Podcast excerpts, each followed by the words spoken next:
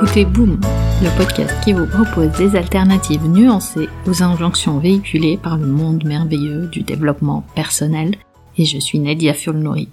Épisode 30, la maternité. Comment allez-vous?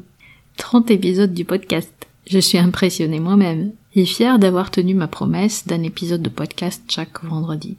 Cela m'a fait réfléchir au système que j'ai mis en place et qui marche dans tous les aspects de ma vie pour libérer du temps pour ce qui est vraiment important pour moi.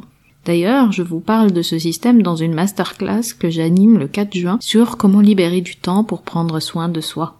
Ou comment arrêter de jongler avec les to-do list à rallonge et la frustration en créant un système infaillible et durable. Je vous mets toutes les informations sur la masterclass dans les notes de l'épisode. Et je reviens à notre sujet du jour. Je voulais cet épisode un peu plus personnel pour marquer ce cap des 30 épisodes. Et je vais partager avec vous les trois leçons que j'ai apprises de mes enfants et qui me servent tous les jours.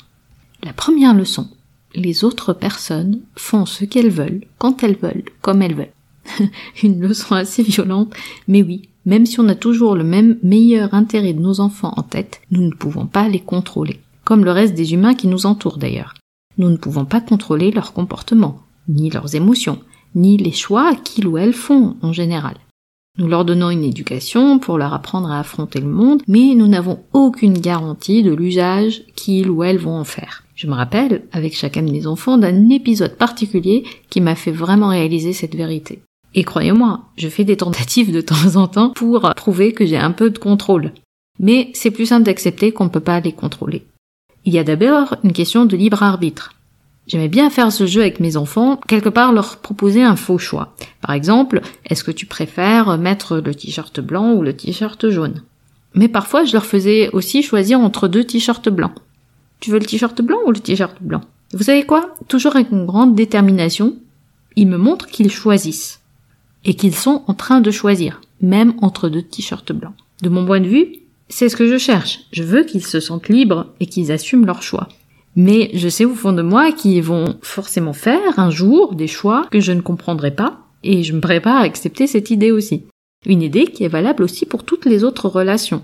Nous voulons toujours que nos partenaires se comportent d'une certaine façon, ou nous offrent des cadeaux. On veut aussi qu'ils ou elles nous écoutent quand on parle. Mais la vérité, les amis, les gens font ce qu'ils veulent. Et c'est ça qui est difficile avec les relations. Ce sont nos attentes et notre volonté que les autres s'y conforment. Alors vous allez me dire, comment se faire respecter par exemple? Nous rentrons ici dans un autre champ, celui des limites émotionnelles. Mais en général, nos enfants et le reste du monde font ce qu'ils veulent, et nous n'avons aucun contrôle sur eux.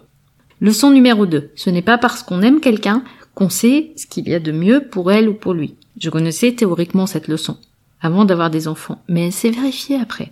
Nous faisons des choix et nous prenons des décisions, souvent sur la base de ce que nous connaissons. Quand on décide d'allaiter ou pas nos enfants, ou à quel âge on les met en collectivité, dans quelle école les inscrire. J'ai eu récemment ce débat avec mon fils aîné qui fait du karaté depuis trois ans. Objectivement, je trouve que c'est un sport qui lui convient parfaitement. Sauf qu'il veut arrêter. Quand nous avons essayé d'en discuter, j'entendais ma propre déception qu'il prenne cette décision d'arrêter. Il n'y a évidemment ni enjeu, ni ambition cachée, ni rien, juste une déception qu'il arrête. C'est juste pour moi, pourquoi arrêter une activité qu'on aime finalement. Mais il a ses raisons, il aime ses raisons, il a de bons arguments pour m'expliquer pourquoi il veut arrêter. Alors un jour, je me suis assise avec moi-même et je suis arrivée à la conclusion que je ne savais pas mieux que lui. C'est difficile de l'admettre, mais c'est lui qui a choisi à trois ans de s'inscrire à ce cours de karaté et c'est lui à presque sept ans qui décide d'arrêter. Et j'accepte son choix. Cette leçon s'applique aussi dans tous les autres aspects de notre vie de l'ami qui vous annonce sa décision de défaire son couple, ou la collègue qui vous annonce qu'elle démissionne, c'est le même processus. Quand nous projetons notre propre volonté sur les autres, nous ne servons pas la relation, mais juste notre ego.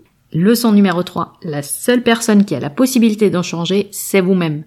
C'est une mauvaise nouvelle, mais c'est aussi la meilleure pour vous. On peut penser que c'est injuste, que les autres pourraient faire un effort pour se conformer à nos attentes.